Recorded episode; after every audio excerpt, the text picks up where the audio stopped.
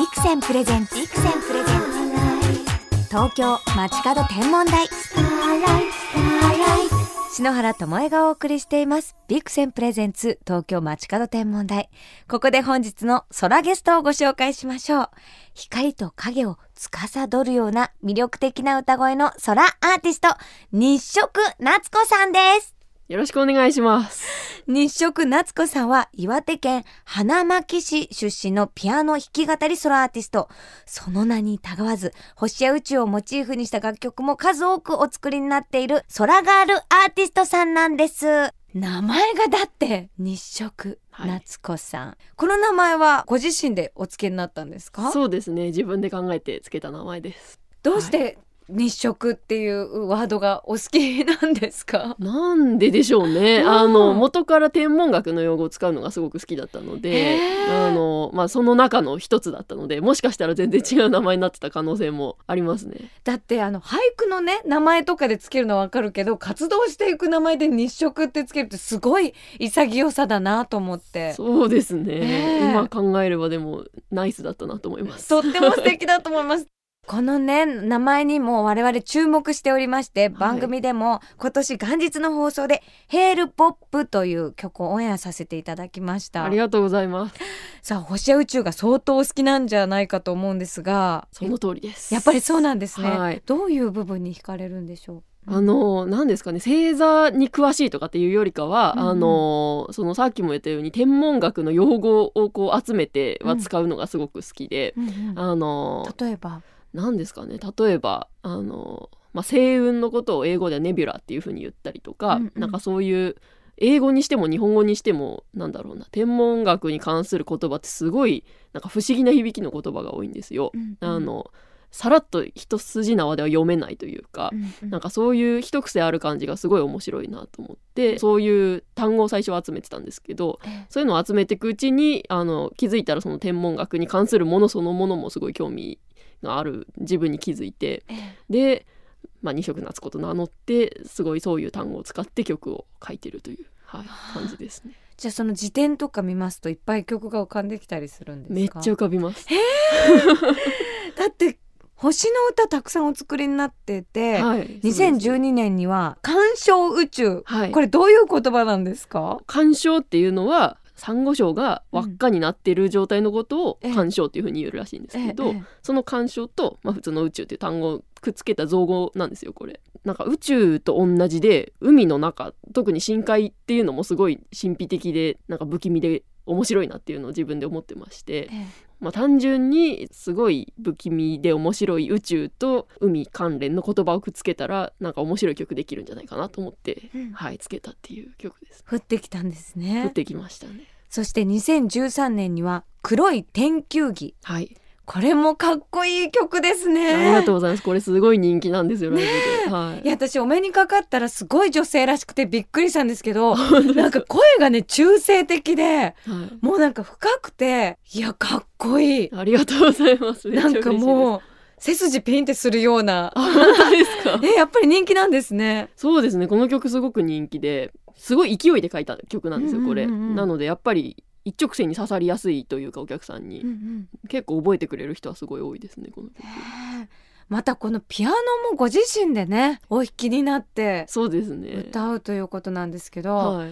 ピアノがいいんですよまありがとうたございます。日食さんのピアノって踊ってるように聞こえるダンスしかもコンテンポラリーね、クラシックとかじゃなくて、もう自由に音を奏でてるダンスに聞こえる。ありがとうございます。言われませんか？すごい言われます。え。あの目指してたとこでもあるんですけど、うん。やっぱり昔はクラシックピアノから始めたんですけど、うんうん。どうしてもこう毎年発表会とかがあってピアノの先生がなんかセレナーデとかすごい綺麗な曲とか持ってきてくれるんですけど、あまり興味がそそられなくて、うん。その綺麗なクラシカルな曲っていうのは。うん。で結局毎年ジャズやったりとか全然もう誰もやったことないような曲やったりとかっていうのが好きだったので昔からそういうなんだろう流れるピアノっていうよりかはこうジャキジャキ刻んでいくようなピアノが好きだったので、へえ、はいじゃあ子供の頃からそういう作ることに関しては強い思いがあったんですね。そうですね。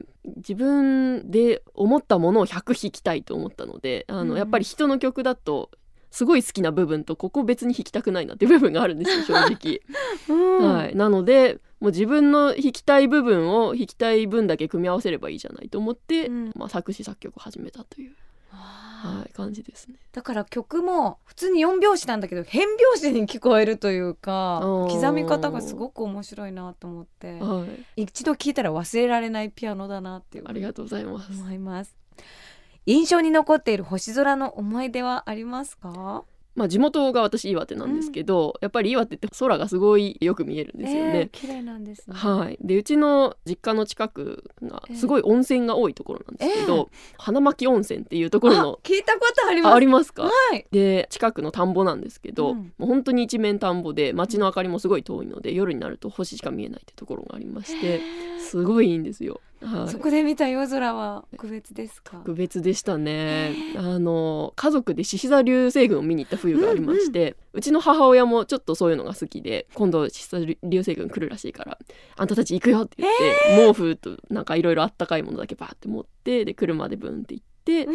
もう一晩中そこになんか毛布と寝袋敷いて、うんやっぱすごいんですよねあえーの獅子座流星群って。ピュンピュンってやっぱ流れました。そうですね。とかはあやっぱりあの大きいのだと途中で爆発したりとかうんうん。してこう、火球かな？あそうですね、えあのそういうのとかすごいいっぱい見たりしえて、うんうん。すごい印象に残ってますね。わあその今流れ星を星の爆発って 表表現したのがバスの日食さんにはそう見えたんだなって今思いましたね。そうですね。へえそんな家族で流れ星見るなんてすごい素敵な、いやーすごい楽しかったです。へえはい。そういう景色みたいなのやっぱ歌になったりするんですか？しますね、うん。しますしやっぱりあのちっちゃい時見た空ってなんか影響してたのかなって思いますね今思うと。ん。そういう体験があれば、はい。ピアノにも活かせるし声にも活かせるしっていう。はいねえ全部を形にしてくれそうな日食さんですがはい、空のワードが使われた曲もたくさん作っています。フライバイという曲。はい。これはどうしてお作りになったんですか、あのフライバイっていう単語なんですけど、うん。あのこれもまた天文学用語でうん。あのなんだろうな宇宙船とかが空を飛んでる時にあの惑星の横をこうピュッて一番なんだろう通り過ぎる瞬間に一番近いポイントえ。のことをフライバイっていうふうに言うらしいんですよ。ええでそのなんだろうな星のすぐ近くを宇宙船がピッて通り過ぎる瞬間ってすごいドキドキすると思うんですけど、うちらが普通に地上であの街の中でこう誰かとパッてすれ違う瞬間って何も思わないんですけどそれがもしかしたらすごい運命的なすれ違いだったりとかするかもしれないって思うことがちっちゃい頃ありましてええ。それをフライバイと同じ運命を持ってるんじゃないかなと思ってあえ？のフライバイと名前をつけえて、えはい、その宇宙のと逆に人間にこう置き換えて、そうですね。ええはい。そういうのが降ってくるんですか、降ってきますね。どうして降ってるくるんですか？ピアノの前に座ってると曲って降ってくることあまりないんですよ、うん。実は。街中歩いてたりとかあのバスに揺られて学校帰りとか授業中それこそ辞書パーってめくってる瞬間とかにボンって曲は降りてくるんですよ大抵。メロディーが降ってくるんですか？一緒ですね歌詞とメロディー不思議。えじゃあ音符とかもと、はい、「てってって」ってこう聞こえてくるんですか？聞こえますねもうザ本物のアーティストさんですね。あじゃ逆になんか作ってないともはい、う辛いみたいな感じですか、あそれはあんまりなくて、うん。うんあの一回もうバーッと出しちゃうとあとしばらくいいかなっていることもあるので あの半年くらい全く曲書かなくて、うん。で半年後に一度になんか5曲くらいボンって出てくるとかっていうのもありますし。じゃあ体験型ですね。そうですね本当に。星がどんどんこう集まって宇宙ができるみたいな感じで。集めるタイプなんじゃないですか。あでもそれはそうかもしれないですね。あーやっぱり日食夏子の名にふさわしいはい宇宙のなんか要素を持ってるアーティストさんなんだなって今思いました。ありがとうございます東京 FM から篠原智恵がお送りしています。ビクセンプレゼンツ東京街角天文台。日食夏子さんをお迎えしてお話伺っています。さあそして記念すべきファーストアルバム逆光で見えないを昨年末にリリースされたんですよね。はいそうです。もうこれ聞かせていただきました。ありがとうございます。これはどういう思いでお作りになったんですか？まあ活動を始めてもう早7年なんですけどうん。私、実はフルアルバムを一回も出したことがなくて、ずっとミニアルバムを出すかシングルを出すかって形で、はい。あのファンの方すごいお待たせしてましたので、もうそろそろ出そうとなりましてうんええ。で最初のフルアルバムなんであの新しい曲ばっかりにしてもいいんですけどやっぱ7年続いてきた中で落とせない曲ってすごくあったので、うんうん。そういうのもピックアップして古い曲とか新しい曲とかをもうごちゃ混ぜにして作ったアルバムです。私聞かせていただいたんですけれど、はい、あのよく聞くとピアノのコポコポって叩く音が聞こえるんですよね、うんそうですね。これねみんなに聞いてほしいの。だって普通ピアノってねメロディーのだけしか聞こえてこないのになんかコポコポこれ音がすると思って、はい。あれってピアノのね。まあ、ハンマーが弦叩いてる音とかペダルの音とかですね。普通聞こえないですよね。そうですね。やっぱそれぐらい日食さんはこうはい。叩いて弾いてらっしゃるから、もうあると思いますし今回のレコーディングって結構生楽器にこだわったんですよ、うん。あのベースもエレキベースじゃなくてウッドベース選んだりとかして、うん。あのなるべく電気使わないレコーディングみたいなことをしたのであのその分マイキングもすごい調整したりとかしてペダルのちょっと近くに置いてみたりとかそれこそしてたので、それであの、まあ、普通のピアノよりはちょっとそういう音が聞こえるのかなと。普通はなんか隠す音をあえて入れてるのに、また日食さんらしさがすごく聞こえたし、はいピアノが本当なんかね骨まで響くっていう感じのピアノに聞こえたんですよね。ありがとうございます。あと面白いのが1曲目再生したらなかなかかかんなくてなんでだろうと思ったらはい1曲全然無音みたいな音が入ってて2曲目からはい曲が始まるんですよね。そうなんです。これはどういうメッセージなんですか？あのうん。あの1曲目なんですけど、うんあのーまあ、曲は全く入ってなくて。カッコっていうタイトルがついてるんはい、ですよね。そうなんです。カッコの中、全角スペースが4文字分なんですけど、うんまあ聞いていただくとわかるんですけど、うんなんだろうな無音の中からすっごい遠くから足跡がコッコッコッコッコって入ってきて、まあ、パンが左に触れたり右に触れたりとかしてこうフラフラフラっと歩き回って最後に真ん中でガチャンと座ってピアノの蓋をギッと開ける音がしてで本当の1曲目が始まるっていう仕様なんですけど。どうしてその音を入れたんでしょ単純にアルバムボンって始まってもいいんですけど、うん。やっぱり大事なフルアルバム1枚目のフルアルバムなのでう。うん。ちゃんとお客さんを世界に引きずり込んでからアルバムをスタートさせたいなと思ったのであのなんだろうな。ちゃんと耳をそば立たせる準備をさせようと思いまして、はい、それであの仕組みですね。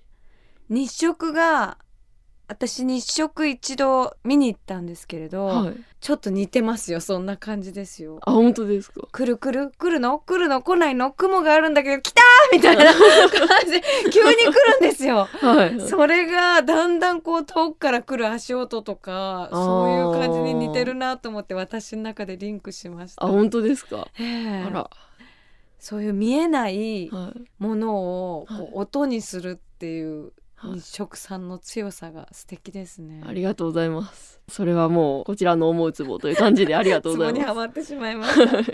やっぱり日食さんの曲はライブで聴いてほしいってすごく思ったんですけれども、うん。ライブも開催されるんですよね？はいそうですね。あのおかげさまで東京都内良さげなイベントがいくつか決まっておりましてまあ、一番近いところですと2月の27日、はい。えー、と渋谷区内のライブハウス何か所かを、えー同時開催で行われるサーキットイベントのミュージックモンスターズっていうイベントがあるんですけれどええ。も、はい、それに先日出演が決まりましてそしてもう一つ、えー3月の5日こちら新宿区内ですね、えー見放題東京2016という、えーこちらもサーキットイベントに、えー出演が決定しております。たくさんの方のイベントの中でおやりになるとなんかキラリと光りそうですね。あーでもそれはちょっとあるなと自覚してますね。あのやっぱりサーキットってバンドがすごく多いんです出演が。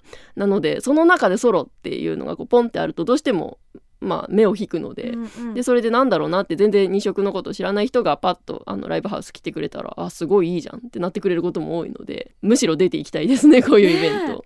さて日食夏子さんとお話ししてきましたがあっという間にお時間となってしまいました。最後にこの番組をお聞きの空ガール空ボーイに一言メッセージをいただいてもよろしいですか？二色夏子のことを今日初めて知ってくださった、えー、空ガールそして空ボーイの皆さんはじめまして日色です。仲良くしてください、まあ、天体天文学関連の曲もいっぱいあります。それ以外の日常的な曲、えー普通にかっこいい曲いっぱいあります。とりあえず今日気に入ってくれた方は、えーいろんな曲ね探してくれるとネット上とかあとは CD 屋さんとかね散らばってますのでぜひ聞いて仲良くしてください。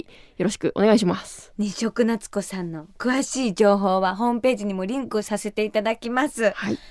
じゃあ最後にですね我々からもリクエストしたいヘールポップをかけたいんですけれども、やっぱこの曲は、はい。自分の中でもメッセージが強い曲ですか？強いですね。すごく強い曲です、どうしてこのヘールポップっていう曲を作ったんでしょう？ヘールボップ彗星っていうのが実は過去に、まあ、はい。地球の近くを飛んでおりまして、ええ。すごいなんか結構遠い周期で地球に来る星だったと思うんですけど、地球上から見るとすごい天体イベントじゃないですか。やっぱ彗星とか。って、なので地球上から見た全ての人の視線をかっさらっていってしまうようなその膨大な存在っていうんですか、うん。あのそういうヘールボップのような存在をそのまま正義に置き換えまして地球上で起こってるせせこましいこととか嘘とかそういうものを地球外の何か大きい存在が全部かっさらっていってほしいなという願いを込めまして、えーこの曲にはヘールボップという名前を付けました。すごい強いメッセージが入ってたんですね。はい。私は単純にオープニングのチャッチャッチャっていうはい、あのメロディーがすごい好きです。あありがとうございます。あとこのまるで叩くようなアタックの変則的な日食さんのピアノにも大注目して聴いていただきたいと思います。はい、では曲紹介お願いできますか？はい。えーそれでは聴いてください日食夏子逆光で見えないよりヘールボップ本日のゲスト日食夏子さんでしたありがとうございましたありがとうございました。木星の4つの衛星が見える。デコボコ、月のクレーターも。クエスチョンマークに並んだスバルの星々。オリオン座の大星雲。双眼鏡で見る宇宙は面白い。こと座のイプシロン。白鳥座のアルビレオ。オリオン座のミンタカ。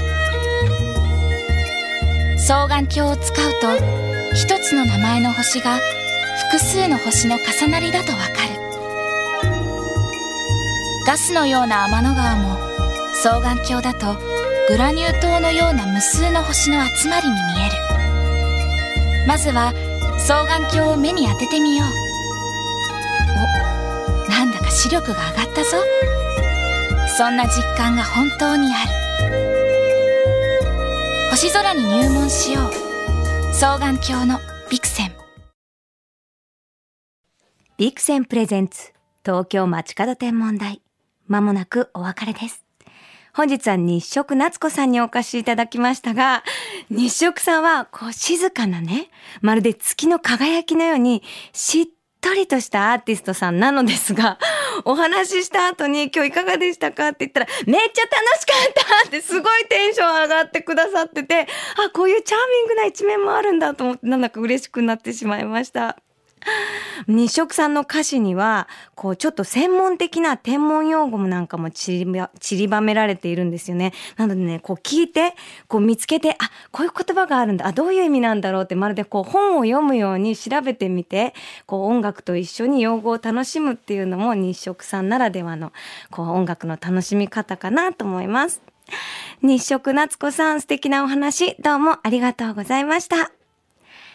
それでは篠原からこの時期の星空インフォメーションお届けしましょう。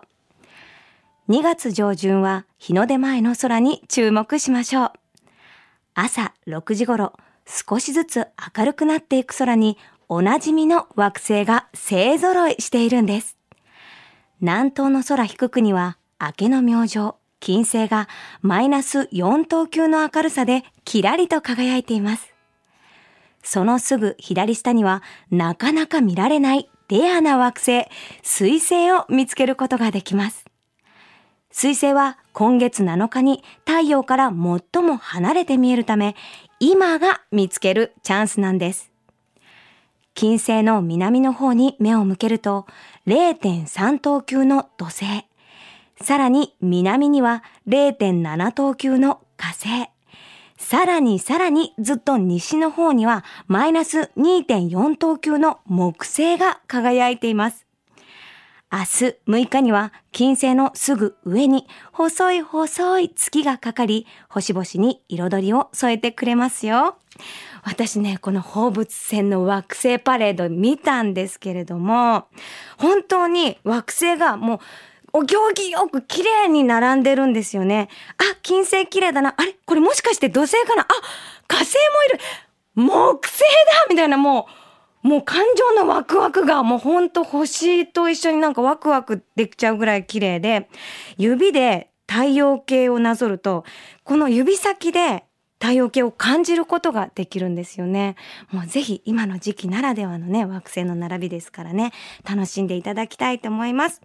およそ10年ぶりのこの現象、水、水星までコンプリートするなら今がチャンスですよ。それでは素敵な星空ライフをお過ごしください。東京 FM ビクセンプレゼンツ東京街角天文台。ここまでの相手は篠原智恵でした。また来週のこの時間、星とともにお会いしましょう。